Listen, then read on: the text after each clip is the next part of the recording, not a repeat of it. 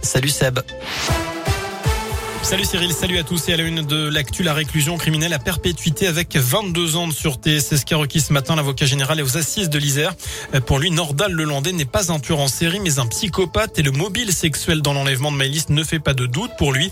Des réquisitions que salue Maître Boguet, l'avocat du père de Maëlys la dangerosité criminelle, la nature même des faits qui sont reprochés à Nordal Lelandais, en ce que elle convoque euh, les actes les plus horribles puisqu'ils sont subis par euh, l'enfance, qui incarne euh, également l'innocence.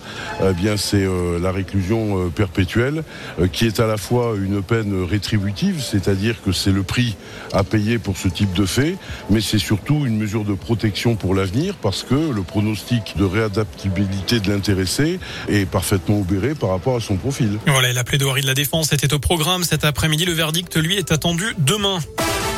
Dans l'actu également des perturbations à prévoir dans les prisons avec un appel à la grève lancé par une intersyndicale ce jeudi pour réclamer notamment des augmentations de salaire. Certains établissements pourraient être bloqués. Fin des zones blanches dans plusieurs secteurs de la Loire et de Haute-Loire. Le gouvernement a dévoilé une liste élargie des communes qui devront bientôt être équipées en antenne 4G par les opérateurs téléphoniques. Dans la Loire, Panissière, Mornan-Forêt ou encore le secteur de Saint-Chamond sont concernés. En Haute-Loire, il y a par exemple Juliange, Valprivat et Bellevue-la-Montagne. Ces nouvelles zones devront être équipées dans les deux prochaines années. Plus d'infos sur radioscoop.com. Nous sommes en train d'en finir avec Omicron. Si les bons chiffres se poursuivent, envisager de lever le passe vaccinal dès le printemps me paraît envisageable. C'est ce que dit aujourd'hui le président du conseil scientifique, Jean-François Delfrécy.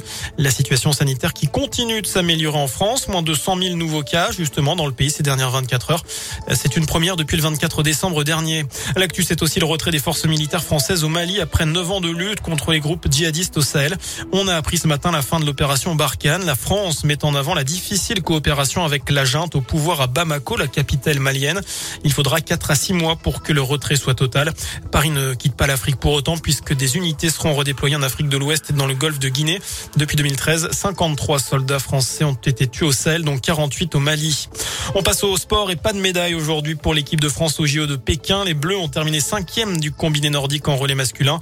On suivra demain les deux dernières épreuves de biathlon, les masses start féminines et masculines mais également du ski cross chez les garçons.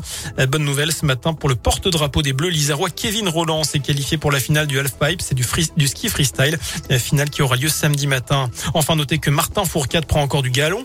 Le quintuple champion olympique de biathlon a été élu ce matin membre de la commission des athlètes du comité international olympique. Un mandat de 8 ans pour l'ancien biathlète de 33 ans qui aura donc une nouvelle casquette après celle de président de la commission des athlètes du comité d'organisation des JO de Paris 2024. Voilà pour l'essentiel de l'actu.